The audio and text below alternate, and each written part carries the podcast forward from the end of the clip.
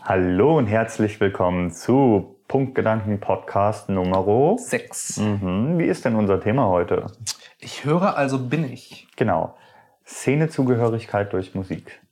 Ja, Ja. genau. Beziehungsweise Subkulturen in der Musik Genau. und Szeneströmungen in der Musik. Genau. Und wie sehr Musik prägend für, das uns, eigene ist. Genau, und ist. für uns war.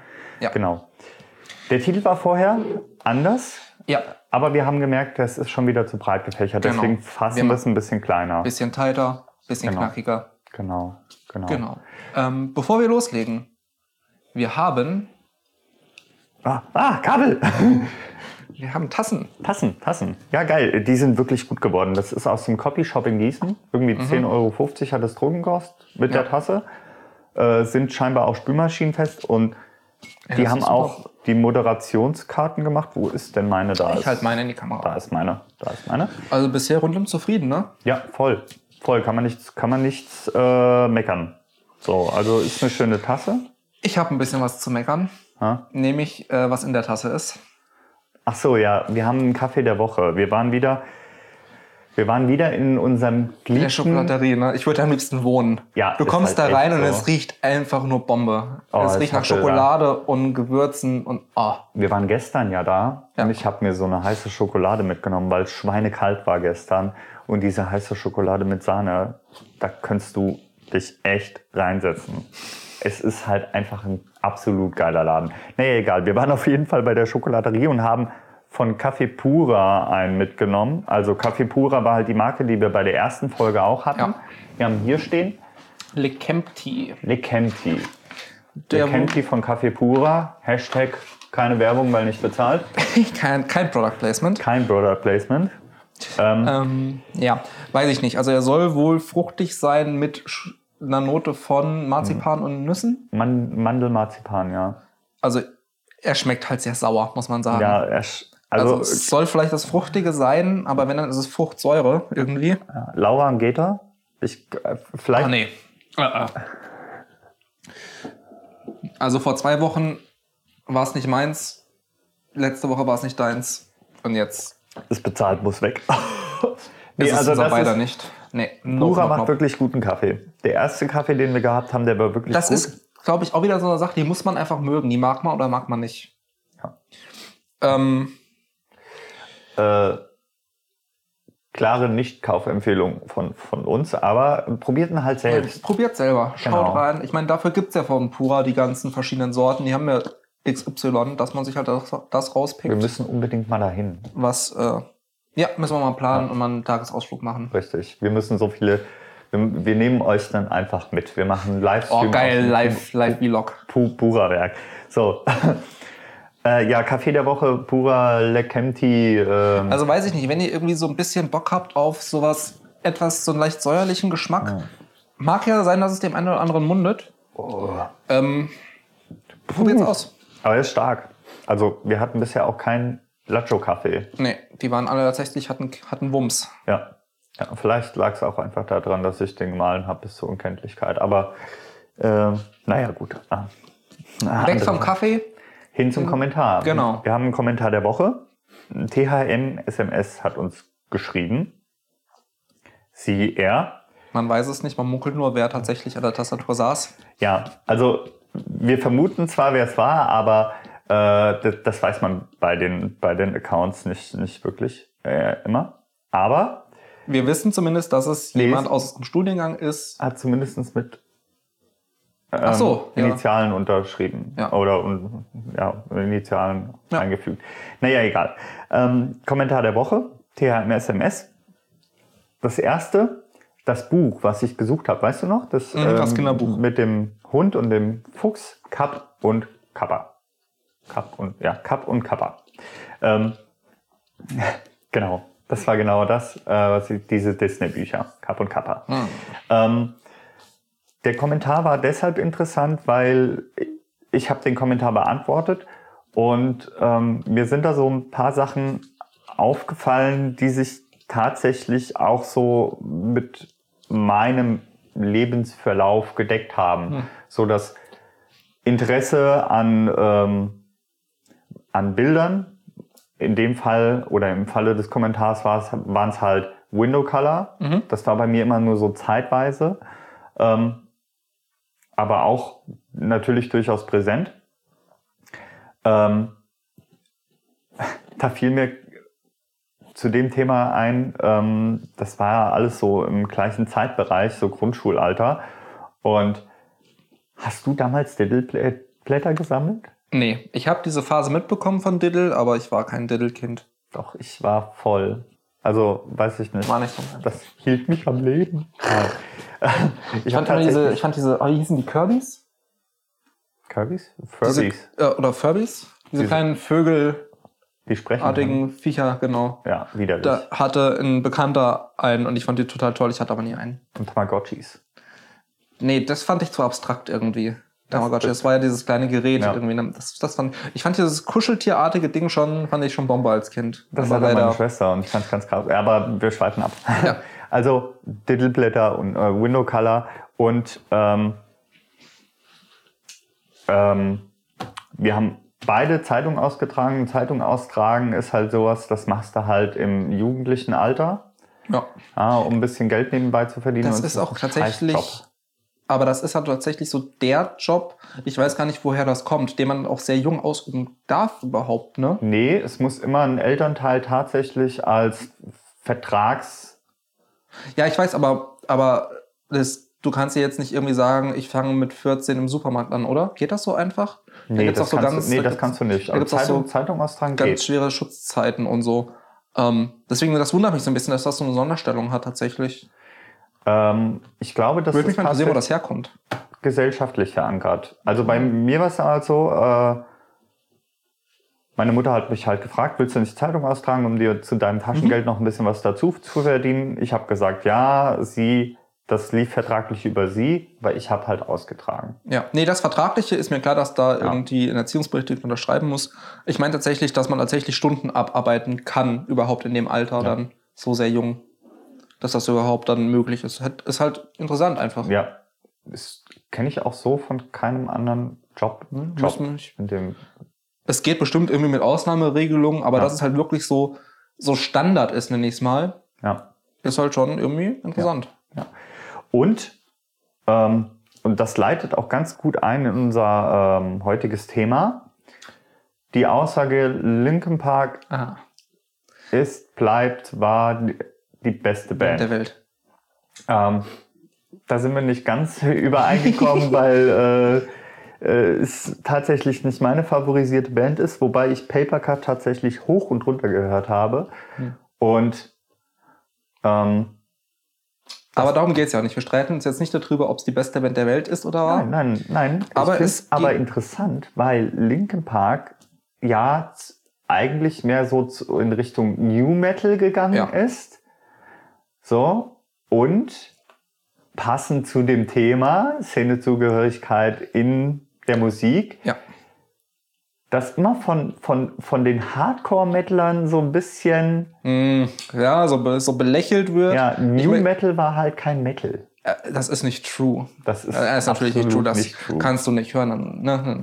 Genau, Das ist dann kein würde ich, mehr. würde ich aber fast sagen, steigen wir doch gerade mit Ja. der Zugehörigkeit die Metaller, Metaller. ein. Genau. Ähm, um es nochmal ein bisschen klar zu machen, wir unterhalten uns über Musikszenen. Ähm, und wir beide haben uns hauptsächlich in der Metal-Szene bewegt, in jungen Jahren. Ja, Metal, Rock. Rock, so ja. rockig Metal. Ja. Metal ich tatsächlich hauptsächlich Metal und dann noch die härteren Geschichten. Ähm, wir schneiden auch andere Szenen an, die so zu dem Musikbereich gehören, aber es ist eine sehr subjektive Folge, denn wir arbeiten jetzt nicht mit Statistiken, sondern Ja. erzählen so ein bisschen eigene Beobachtungen und natürlich auch eigene Erfahrungen dann. Ja. Ähm, und sind bei der Folge auch sehr gespannt darauf, wie eure Erfahrungen waren Mhm. Ja. was ihr dazu zu sagen habt, ob sich eure Erfahrungen decken, ob ihr andere gemacht habt. Ja. Wenn ihr aus anderen Szenen kommt, weiß ich nicht, vielleicht haben wir ja Jazzmusiker da oder Leute, die gerne in die Oper gehen oder so. Ja. Ob es da Szenen gibt, von denen wir keine Ahnung haben. Vielleicht gibt es ja eine Die Opernszenen, Die, die die Musical-Menschen. Musical-Opern-Szene. Ja. Wir fangen an, m, auch ein bisschen im Rückblick auf die letzte Folge. Vielleicht habt ihr das im Intro bemerkt, den wunderschönen Rückblick, den ich vermutlich super editiert habe. Wahrscheinlich. hat Wahrscheinlich habe ich den super, super editiert. super ähm, editiert. Wie, also ich war zumindest in meiner Jugend in dieser Selbstfindungsphase, so Identitätsfindung, ähm, hat's mich in die Metal-Richtung getrieben. Mhm. Und ich war da für viele Jahre ähm, fest verankert.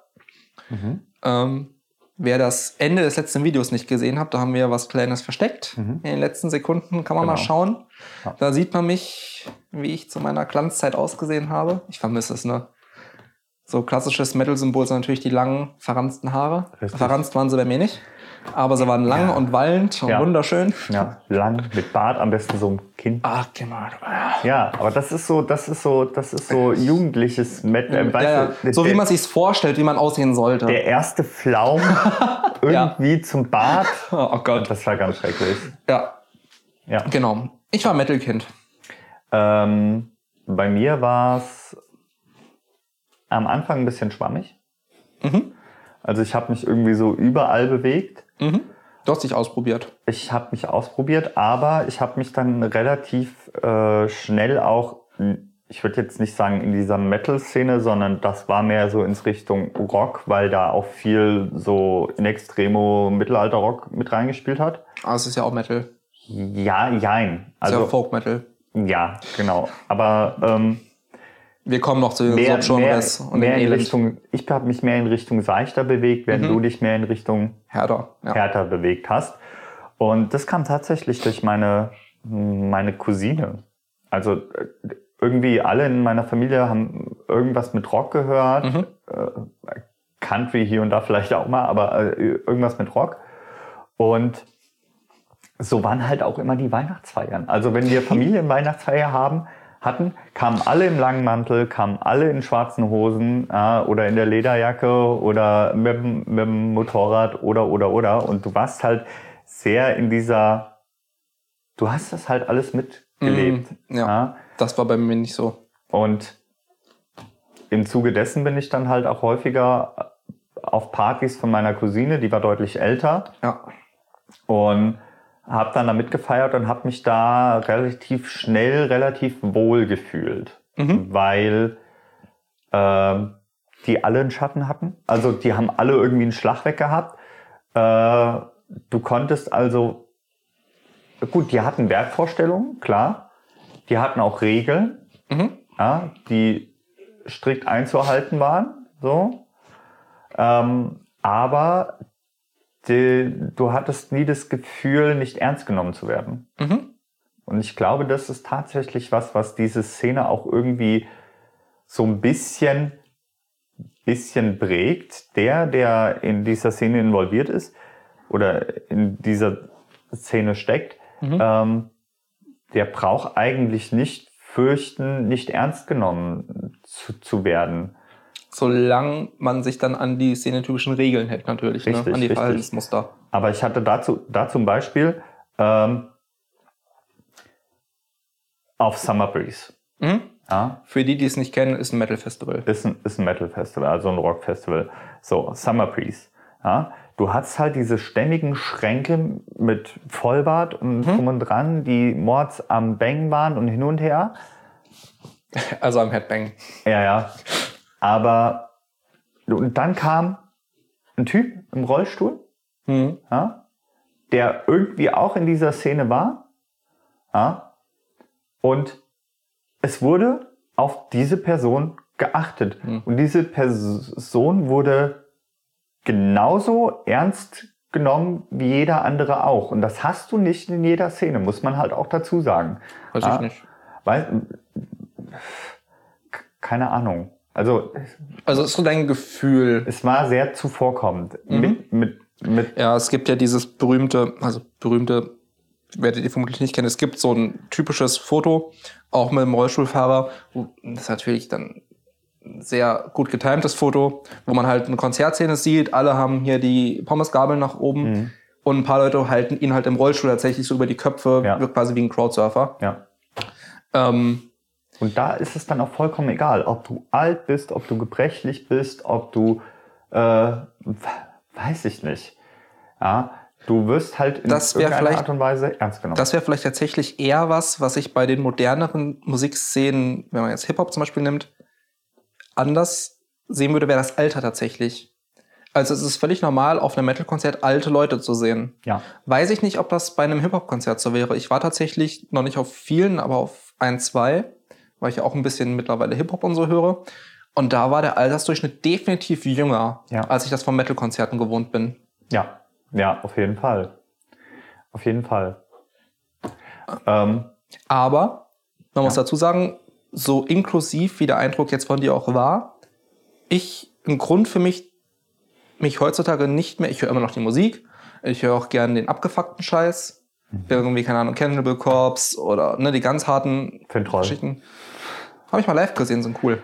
Ähm, also wirklich die komischen Sachen, hier so Pirate Metal, so Piraten-Metal-Krams, habe ich auch mal Bock drauf. ne, Oder Hailstorm.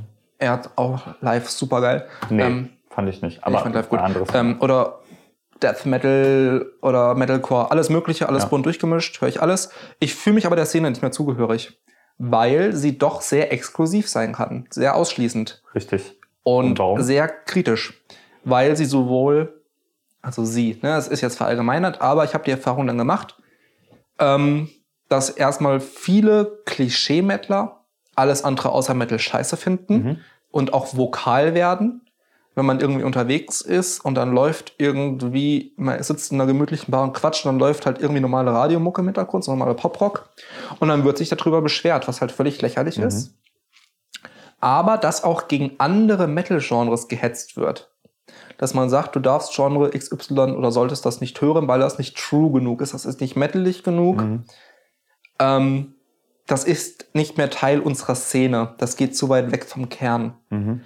Und das fand ich dann irgendwann so lächerlich, dass ich dann gesagt habe, nee Leute, Das ist halt also auch ich so möchte tatsächlich nicht mehr irgendwie auf den ersten Blick, weil ich bin früher halt wirklich sehr metalig durch die Gegend gelaufen, Ja. immer in irgendwelchen Bandshirts, egal wie sie ausgesehen haben, immer komplett schwarze Klamotten mit den Cargo Pants und den langen Haaren offen. Ähm, wollte ich irgendwann nicht mehr. Ich wollte nicht mehr, dass man auf den ersten Blick wirklich sagt, Metalhead. Weil ich tatsächlich ähm, diesen Ersteindruck nicht mehr vermitteln wollte. Mhm. Weil sich mein Eindruck von der Szene dann auch so gewandelt hatte, dass es eher im ersten Moment tatsächlich, dass diese negativen Elemente so stark wurden, ähm, dass ich mich nicht mehr davon so definieren lassen wollte. Mhm. Ich finde tatsächlich, das, was du angesprochen hast, ist eine interessante Sache, weil ich denke, dass die Metal-Szene sich neben der Hip-Hop-Szene äh, ganz stark auch das, durch das Äußere definiert. Auf jeden Ah. Fall, auf jeden Fall. Also das, die Klamotten definieren allein schon bei den dein, Haaren. deine Szene. Ja, und das ist super, meiner Meinung nach super ausgeprägt beim Metal und beim Mhm. Hip-Hop. Ja, Ja, ich finde es bei Metal noch krasser durch die langen Haare. Ähm, es wirkt halt extremer. Es fällt halt mehr vor allem auf. ist es dann was Körperlicheres. ja. Das ist nichts, was du irgendwie trägst, sondern was dann halt Teil von dir ist tatsächlich. Ja, Bart, lange Haare. Haare. Ja. Find, lange Haare finde ich tatsächlich noch extremer, weil tatsächlich das dann auch so ein Ausschlusskriterium tatsächlich so ein bisschen ist, sein Ja. kann. Ähm, halt in, aber ja, es ist extrem. Sowohl im Hip-Hop-Bereich, natürlich da eher mit den Klamotten. Ja. Ähm, oder gibt es irgendwie ein körperliches?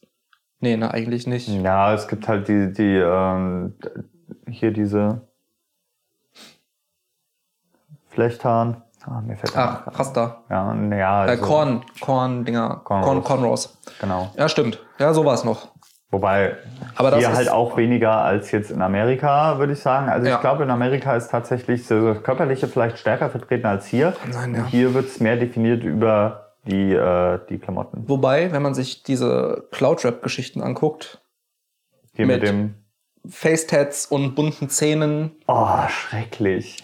Ähm, Wer von euch hört denn in irgendeiner Art und Weise Cloud Rap? Schreibt's mal unten rein. Wer, wer äh, sich gar nichts darunter vorstellen kann, auf Spotify gibt es eine Playlist, die nennt sich einfach mal Cloud Rap bei Spotify eingeben. Es gibt tatsächlich eine Playlist dazu. Mhm. Da sind ein paar ganz nette Lieder dabei, aber ja, Cloud Rap. So, äh, ja. Ja. Ja. Young Hearn. Jung, Ich kenn mich-. Ich kenne mich null damit aus, über das Cloud-Rap. Ich habe, glaube ich, also ich habe, ich könnte jetzt kein Lied dir irgendwie sagen. Doch, ich leider viel zu viel. Aber ich bin auch nicht, steck nicht so in der Hip-Hop-Szene drin. Ich habe irgendwann angefangen, Hip-Hop zu hören. Das war auch so in dem, um den Zeitpunkt, um den Zeitpunkt rum, ähm, wo ich mich dann so langsam gelöst habe. Da hatte mir jemand damals, auch ein Metal-Kollege tatsächlich, der dann Mhm. auch nicht mehr so in der Szene verwurzelt war, ähm, Amewu empfohlen. Und Amewu ist ein Berliner Rapper, ähm, der halt weit weg von diesem Klischee-Rap-Bild ist, das man hat. Also es ist kein Gangster-Rap. Es geht nicht um irgendwelche Verherrlichungen von Drogen Mhm. oder Straftaten, sondern es ist sehr sozialkritisch Mhm. ähm, und auch auf eine so gestochen, das ist nicht auf eine gebildete Art und Weise sozialkritischer Rap, Mhm. ohne Assi-Akzent, am besten noch gefaked irgendwie, sondern Mhm. halt wirklich mit gut gemacht, mit guten Beats und guten Flow, wo mir das Album echt Spaß gemacht hat, das erste. Und ähm, wo ich dann auch angefangen habe, so ein bisschen mich zu strecken natürlich und auch in andere Genres zu gehen. Wenn wir Ähm, es finden, verlinken wir es. Findet man hundertprozentig, den Mann gibt's auch noch. Ja. Ähm, aber ja, das war dann so ein, so ein Zeitpunkt, wo ich so die Szenezugehörigkeit in der Musik aufgebrochen habe bei mir. Mhm. Gab es bei dir da irgendwie so ein Fall? Weil du sagst ja, es war in, deiner, in deinem ganzen Umfeld, war ja so rockig, aber Mm. es war nicht so wirklich krass szenemäßig, ne? Es war eher so ein, so ein, so ein Lifestyle. Ja, tatsächlich. Aber das brach dann irgendwann auf. Ähm, wenn man dann halt älter wird, häufiger die Verwandtschaft irgendwie nicht mehr sieht, Hm. sich seine eigenen Freunde sucht, da brach das so ein bisschen auf. Und ich denke, äh, der eigene Dunstkreis, sag Ja. ich mal, ähm, trägt auch sehr zu einer Szenezugehörigkeit bei. Beispiel, was jetzt nicht Musik betrifft, aber Beispiel, was ich da nennen kann, wäre, ich war am Wochenende auf einer Pen and Paper Con. Wer Pen and Paper nicht kennt, das ist so Rollenspiel. Einer ist Meister und erzählt eine Geschichte und die anderen spielen in ihren Rollen das aus. Ja. So, kurz gefasst. Ähm, auf einer Pen and Paper Con. Ne? Und das ist ja auch in irgendeiner Art und Weise eine Szene, die sich auch Hm, würde ich jetzt zur Nerd- und Geek-Szene. ja, aber das ist halt so ein äh, Das ist halt schon was Eigenes, ja. ganz eigen. Ne?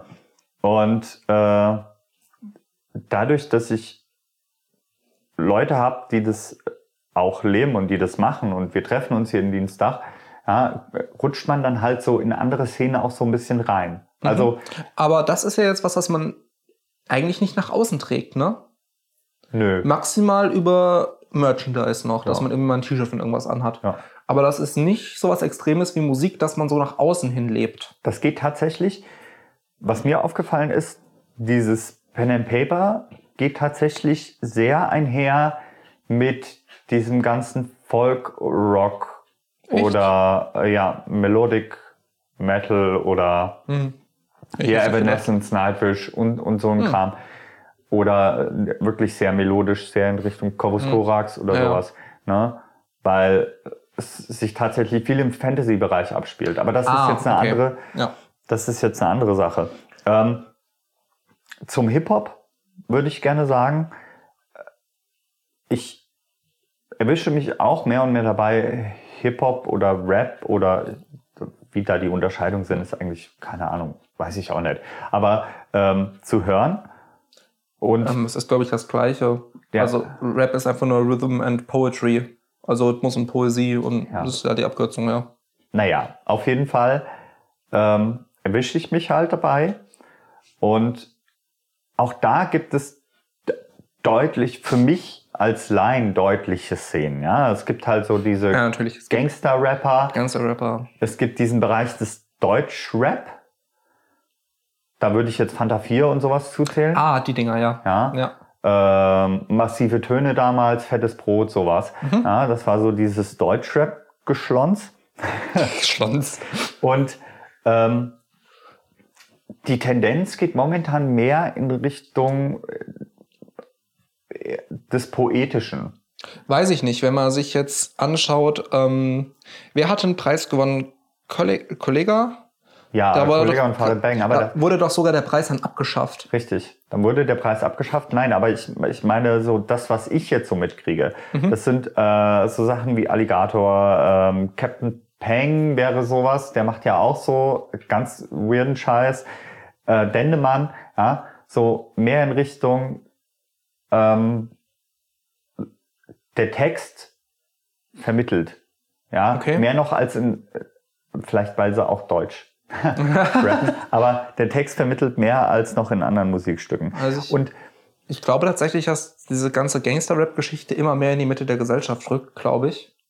Und immer normaler wird, wenn ich jetzt daran denke, dass Böhmermann sehr erfolgreich jetzt seinen dritten oder vierten, seine dritte oder vierte Rap, Gangster-Rap-Parodie rausgehauen Ja. hat. Äh, Polizist, Polizistensohn und so. Ja. Ähm, könnt ihr euch mal angucken, das ist super. ja, ich mag Böhmermann nicht, aber ja.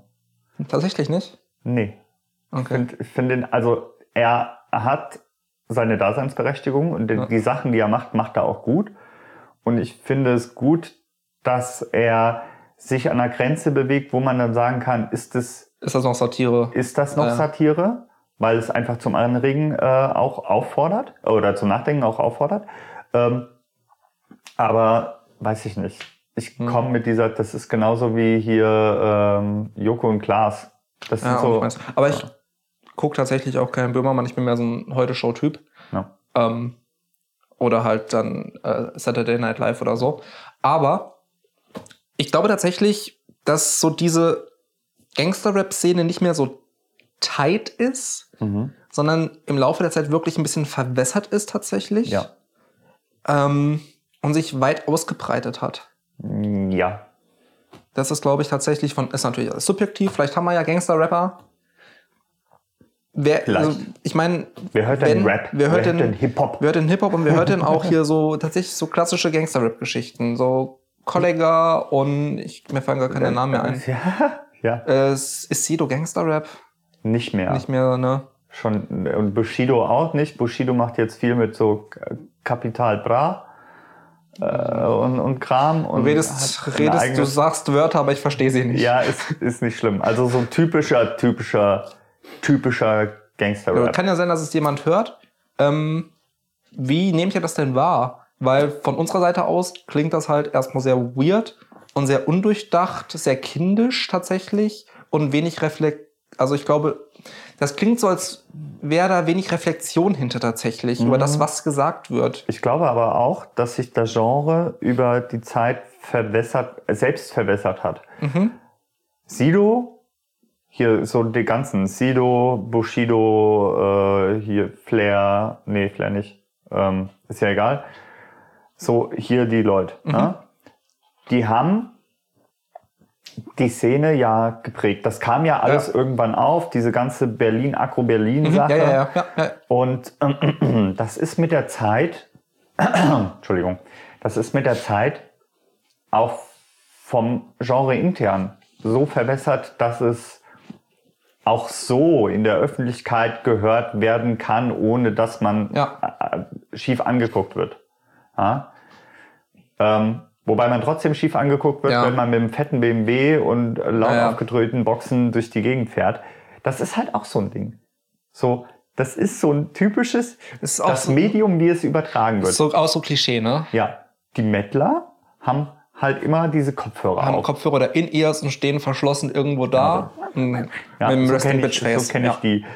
Die ganzen, die so in Richtung Techno und Schranz, die haben immer diese, diese, diese Boxen, Boomboxen, ja. diese Boomboxen, diese irgendwo. Und jedes Mal, wenn ich so einen Typ sehe mit so einer Boombox, da möchte ich kotzen. Ja? da möchte ich kotzen. Ich möchte seine Musik nicht hören. Es gibt Kopfhörer, ja, die haben Noise Cancelling. Du brauchst deine Umwelt gar nicht wahrnehmen. Ja? Oh, den Fall gibt's natürlich bei den Metlern auch, die zwar Kopfhörer haben, aber die es so laut aufgerissen haben, dass du es trotzdem hörst. Ja, ich, ich höre immer laut Musik. Ah, da könnte da könnt ich auch böse werden, wenn du irgendwo im Zug sitzt und drei Reihen weiter sitzt jemand, der hat Kopfhörer auf, der hat schon diesen Schritt gedacht. Ja, Aber dann reißt er es so oft, dass er auch gleich sich so eine Box dahin stellen könnte. ja. ja. Und dann ein ganz schlimmes Beispiel, das Medium der Übertragung, Volksmusik, Volk, so, so Oh. Volksfeste, so Ballermann Partyhits, was auf jeder verschissenen Kirmes gespielt wird. Du, ich weiß, warum ich keine Kirmes mag, aber das ist halt so, die, Das- oh, da Das fast. ist eine witzige Anekdote. Ich habe bisher, es gibt zwei Genres, zu denen ich bisher tatsächlich noch keinen Zugang gefunden habe. mit Zugang, also ich höre halt Musik, die mir gefällt. Es ist mir egal, ob ein Lied jetzt, keine Ahnung, was ein Genre draufsteht. Mhm. Ähm, es gibt zwei Genres, wo ich bisher noch keinen Song gefunden habe, den ich mir zum Spaß, also wirklich als Genuss, privat im Ruhigen anhören würde. Das ist Schlager, Mhm.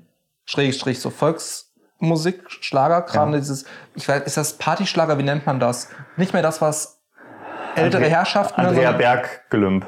Und was man halt so auf, was jetzt die jüngere Generation beim Feiern als Schlager irgendwie hört, aus welchen Gründen auch immer. Was heißt denn die, weißt du, was das Problem ist? Die jüngere, jüngere Generation, da kommt, Also unser Alter. ja, aber da muss ich, da muss ich tatsächlich ähm, mal einen Einschnitt machen. Ich war vor zwei Jahren, ist das ja, zwei, drei Jahren, ich weiß es gar nicht, ähm, war im Ort, wo, wo mein Stiefbruder gewohnt hat, Ja. war ein Kastelruder Spatzenkonzert. Also der Ort, das ist so, Kastelruder Spatzen sind so urige Volksmusiker. Ja, so, ja, ist ja egal. ähm, Kastelruder Spatzenkonzert. Ja, die Karte war schweineteuer. Das war am Arsch der Welt. Und ich bin nach dem Konzert in dieses Zelt rein, weil wir uns da getroffen haben und weil ich es nicht eingesehen habe, irgendwie 40 Euro oder 50 Mhm. für so eine scheiß Karte zu bezahlen.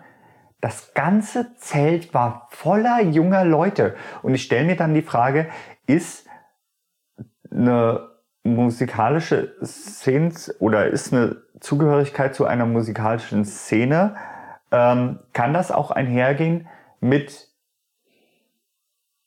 ja, mit dem eigenen sozialen, also mit dem eigenen sozialen und wohnlichen Umfeld. Ja? Weiß ich nicht, aber wenn ich jetzt so an Schlager denke, denke ich halt tatsächlich so an, so blöd dieser Begriff auch ist, an Mittelschicht. Ja.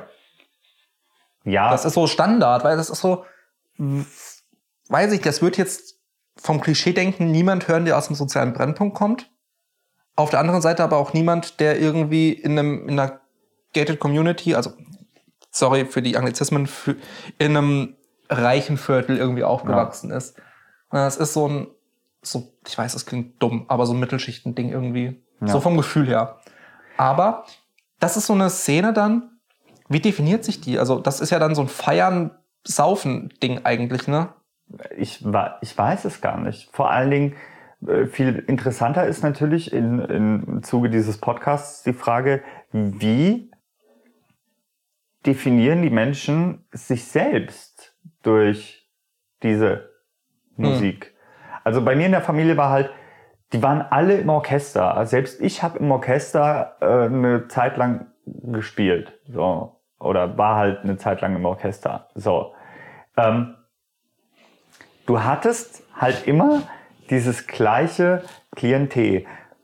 Du hattest mit, meist mittelständische ja, Menschen, die sich getroffen haben, die das gelebt haben, dieses ganze Faschingszeug und den ganzen Kram.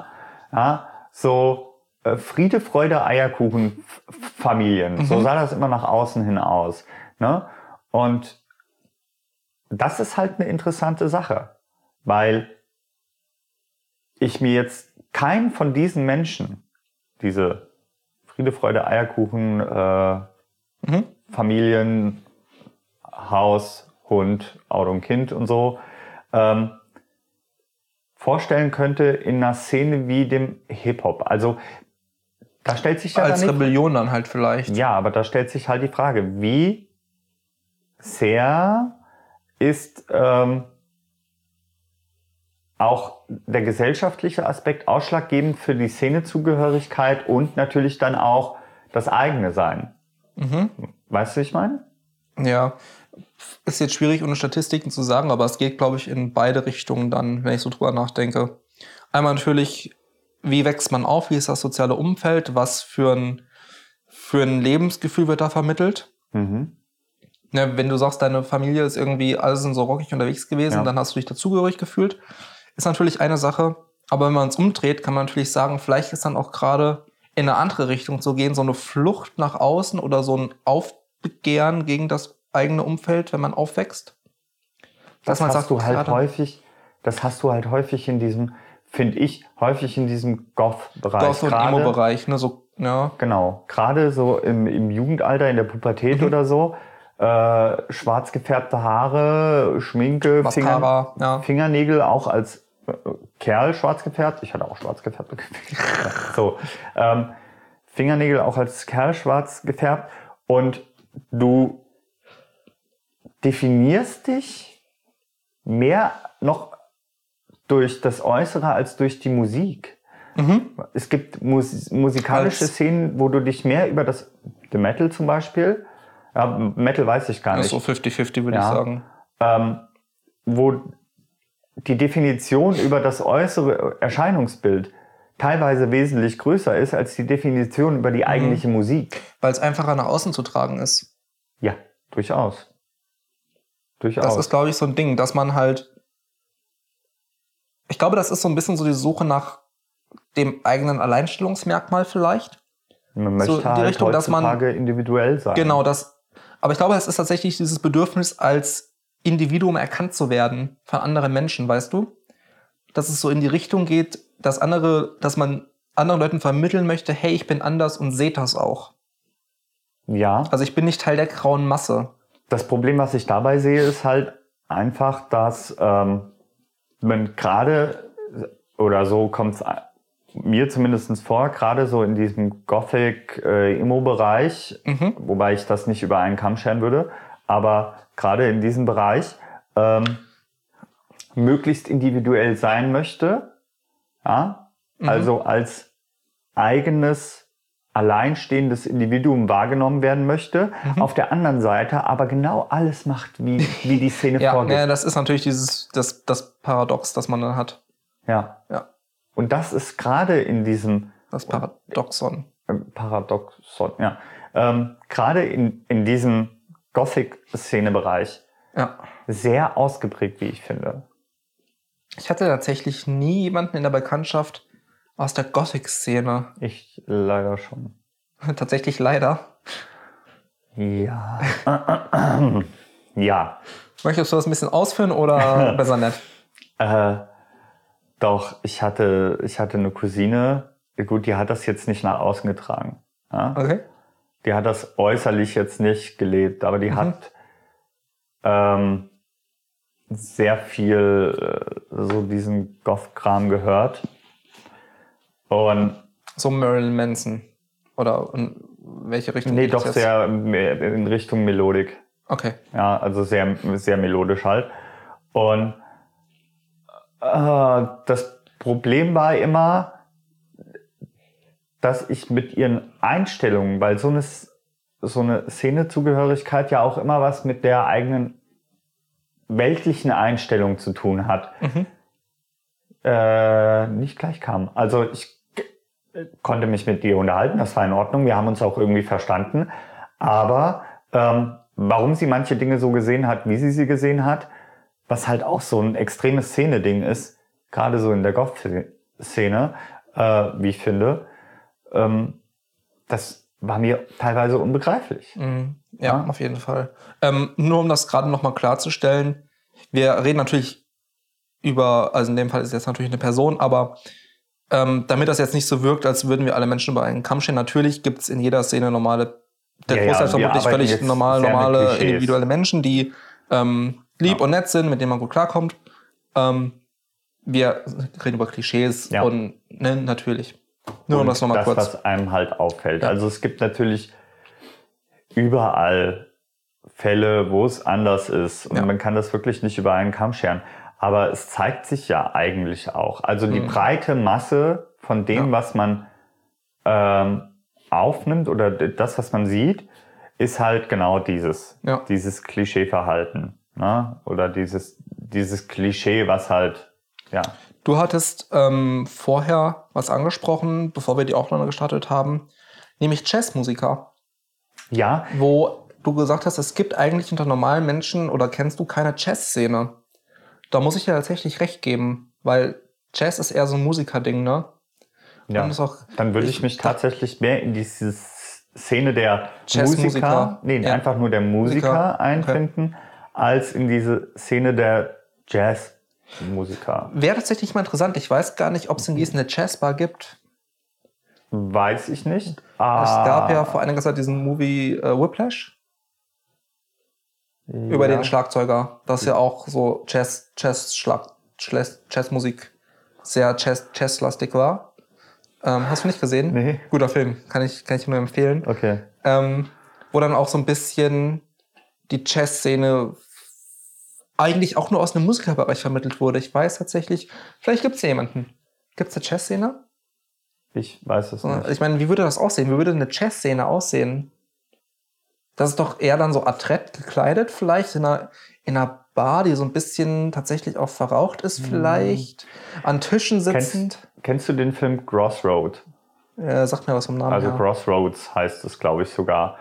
Da geht es um dieses ganze Blues-Dingens. Ja. Ja. Ähm, ich denke, es gibt sowas sicher schon. Bei Blues, ich muss jetzt an die Blues Brothers denken, aber ja. Blues Brothers, ja, auch ein guter Film. Aber erste, Crossroads ist tatsächlich so ein, äh, ein Musikfilm-Dings. Ne? Hm. Und da geht's halt um diese ja, Blues-Szene. Und ich glaube, es gibt diese Szene schon, nur nicht hier in Deutschland.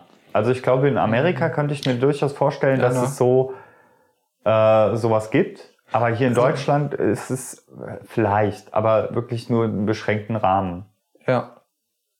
Das ich finde es halt ich find das interessant, darüber nachzudenken, weil das wäre, glaube ich, tatsächlich auch vielleicht dann sogar so ein studentisches Ding eigentlich. So, so Jazzbars irgendwie, gemütlich was trinken, ja, mit so ein bisschen gehobener, gehobenerer Musik, die ein bisschen anders ist, aber die Ja. noch nicht so elitär ist, wäre, glaube ich, eher so ein, was sich hier eigentlich echt eignen würde in so einer Studentenstadt, ne? Wir machen eine Jazzbar auf, komm. wir machen eine Jazzbar, wir machen eine Jazzbar auf. Ähm, ja, nee, aber das ist, das ist tatsächlich auch ein interessanter Aspekt. Ähm, weil wir sprechen ja hier immer nur von Musik und Szenenzugehörigkeit in, in Deutschland. Ja. Ja, um das Vergleichsland Amerika jetzt mal zu nehmen, da könnte es ja schon wieder ganz anders sein. Da ist der, meiner Meinung nach, also so das, was da halt so durch die Medien und durch den ganzen, Ja. äh, die ganze Musik, die von Amerika rüberkommt, äh, mitbekommst, da ist dieser ganze Hip-Hop, Gangster-Rap, äh, diese Szene, ja, die ist ja wesentlich ausgeprägter als hier. Ja. Ja, ich denke, es kommt tatsächlich auch äh, drauf an, auf, auf das Land an. Ja? Hm. In Russland wüsste ich es jetzt gar nicht. Ja? Oh, das ist, glaube ich, tatsächlich dann noch eher so volksmusikmäßig in Russland, könnte ich mir gut vorstellen. Weiß ich nicht. Oder in Frankreich. So die russische Volksmusik. Das wäre halt interessant. Ja? Also ja. ich Ja. weiß, dass es französischen Hip-Hop gibt und äh, teilweise ist der echt gut. Ähm, aber das wäre halt mal interessant, das in Vergleich zu stellen, wie, wie ist denn eine Szene in Frankreich definiert, die hier ganz anders definiert ist? Auch Auf jeden vom, Fall. vom das ist Leben total, ist her. total witzig. Ähm, es gibt tatsächlich ähm, afrikanische Metalbands, so nigerianische Metalbands. Ja, Das sieht aus wie vor 40 Jahren in Ganzkörper-Lederklamotten in der prallen Sonne mit Spikes. Und die rocken da irgendwie das, was ACDC mal gemacht hat in den 80ern oder wann das war. oh, das, Das entwickelt sich da so gerade so ein bisschen. geil. Das ist total faszinierend zu beobachten. Auch wenn es nicht meine Musik ist. Ähm, so dieses Oldschoolige, aber es ist witzig. Das erinnert mich hart an, an so Bling-Bling-Rock. Ja, Ja, so Hair Metal oder sowas. Steel Panther würde Ja, mir da einfallen. Ja, ja, ja. So, so in der Richtung. Ja, so, so in die Richtung geht das gerade dort. Ja. Ja, ja, das ist halt, das ist halt echt interessant. Man kann das so klein aufgliedern und du definierst dich halt immer anders. Also einer, der sehr in diese Bling-Bling-Richtung gehen würde, der würde sich vielleicht halt auch so klein, wobei ich da auch noch nie jemand, das ist halt so ein Subgenre, was irgendwie nebendran läuft. Ja. Ja, ähm, aber ja, Ja, ich meine, wann siehst du mal jemanden tatsächlich mit irgendwie so Grills noch durch die Gegend laufen? Oder generell überhaupt mal? hm, Das glaube ich tatsächlich irgendwie dann wirklich sehr speziell. Was Ja. einfach nur durchs Extrem wirklich auffällt. ja, Ja. Ja. Aber ja, in Also- anderen Ländern wäre echt mal interessant zu gucken, ob es da von der gleichen Szene unterschiedliche Auffassungen gibt. Ja. Also wer sich so ein bisschen im, Asiatisch, im asiatischen Raum ist es ganz extrem, finde ich. Mhm. Also so das, was ich halt mitkriege, ich habe äh, eine oder ich habe Bekannte, die sehr in dieser ganzen äh, Asien-Welt, also sehr japanisch. Ne? Mangas lesen und hier Ja, ja, und ja. überhaupt. Ja? Und ähm, Animes schauen und so weiter und so fort und äh, K-Pop und so weiter. Ne? Und da finde ich, also das, was ich bisher damit, Baby Metal war ja so ein Begriff. J-Metal, ne? und, ja. und Maximum the Hormone, das finde ich halt super strange. ja, also da ist, das sind die Szenen auch nochmal so ganz, ganz, ganz anders. Diese ganzen K-Pop, Pop-Sternchen, ja, wo du dann lauter kleine, Ja, ja. Und das ist ja auch irgendwie eine Szene, die gelebt wird. Ich meine, das auf jeden wird Fall ja ja gelebt. mega erfolgreich. Cosplay-Sachen und sowas wird Ja. ja auch gelebt. Und dass sich das so stark von Land zu Land ändert. Dass Mhm. du es gar nicht so richtig genau definieren kannst. Ja, Ne? das stimmt, ja. Jo. Ja. Genau. Nee, äh, ich glaube, wir könnten tatsächlich jetzt noch eine halbe Stunde oder eine Stunde weiter drüber schnacken Ich weiß nicht, wir können. und uns totreden. Wollen wir? Aber, Machen wir, machen wir, machen wir drei Stunden. machen wir drei Stunden Podcast. Aber wir haben, glaube ich, eine ganz gute Zeit jetzt hinbekommen mit, was haben wir auf der Uhr, so ungefähr 45 Minuten? Ja. Ja, so ungefähr. Ich würde gern eins noch einwerfen. Ja, Und zwar, um äh, auf unseren Titel zurückzukommen. Ich höre, also bin ich. Mhm. Na, um das nochmal so ein bisschen Ja, reflektiert wiederzugeben. Ich denke schon, dass ähm, Musik ausschlaggebend dafür sein kann, ähm, wie du dich selbst siehst. Mhm. Dass das aber bei manchen Genres wesentlich ausgeprägter ist als bei anderen. Auf jeden Fall. Wir hatten den Ja. Metal, da ist es halt sehr ausgeprägt. Wir Ja. hatten den Hip-Hop, wobei es hier nicht so ausgeprägt ist wie in Amerika und so weiter und so fort. Ja. Ja. Und um auf den Titel nochmal einzugehen, Es ist, glaube ich, tatsächlich für viele Menschen, wenn nicht sogar für die meisten, ohne jetzt mich auf eine Statistik zu berufen, ein Szenezugehörigkeit in der Musik ist ein wichtiger Bestandteil der Selbstfindungsphase in der Jugend, glaube ich, dass das für die meisten Menschen Genau. gilt. das kann man auf jeden Fall rückblickend sagen. Ja. Und dass da auch explizit Genres gewählt werden, die das nach außen tragen. Ja, Also keiner sagt in der Jugend, ja, ich höre gern Classic. So. weiß ich nicht. Ja, aber ich, ich, ich, ich fühle Ach, du meinst, dass der- das so nach außen getragen ja, ja, wird? ich fühle mich der Szene der Klassik Ach so, ja. Ja. ne? Sondern dass du in der Jugend tatsächlich dir eher die extremeren, ich denke, das können wir festhalten, eher die extremeren Szenen, die das sehr nach außen tragen, äh, aussuchst und im Alter, wie du schon gesagt hast, das Ganze vielleicht einfach gefestigter ist und vielleicht auch hier und da einfach so ein bisschen verschwimmt und nicht mehr so deutlich wird. Ja. Ne? Also Leute, die ihrem gewohnten Tagesablauf nachgehen, aber trotzdem, keine Ahnung, äh, Fintroll, Ja, so wie das bei uns Copy oder sowas hören. Ja, wo es einfach ein, ein organischerer Teil der Persönlichkeit des, des Lebens ist Richtig. und nicht mehr so ein extremes Merkmal, das wirklich gewollt so separiert dargestellt ist, um es auf den Podest zu heben, Mhm. um das vielleicht so mal zu formulieren. Genau, Ja, dass es einfach organischer in der Person aufgeht. genau. Und als letzten Punkt haben wir natürlich festgestellt, dass sich das natürlich auch im Alter äh, Noch mal ändern sich, kann. kann sich das nochmal ändern. Ne? Ja, Damit haben wir doch einen guten Abschluss. sind wir durch für heute. Ihr könnt ja mal unten reinschreiben, welcher Szene ihr euch zugehörig gefühlt habt oder ob ihr euch noch einer bestimmten Szene zugehörig fühlt. Und wenn ja, warum? Und wie euer Eindruck von anderen Szenen ist. Richtig. Vielleicht habt ihr völlig andere Eindrücke von Szenen, wie wir das jetzt gehabt haben. Ja, ähm, ja Genau. In diesem Sinne Sinne. wünschen wir euch noch einen schönen Sonntag, ja. Restwochenende, eine schöne kommende Woche. Kommentiert schön. Und wir sehen uns nächste Woche Sonntag wieder. Zur gleichen Zeit. Hier auf YouTube und einen Tag später oder so auf, es ist etwa einen Tag später auf Spotify. Bis dahin. Auf Wiedersehen. Tschüss. Tschüss.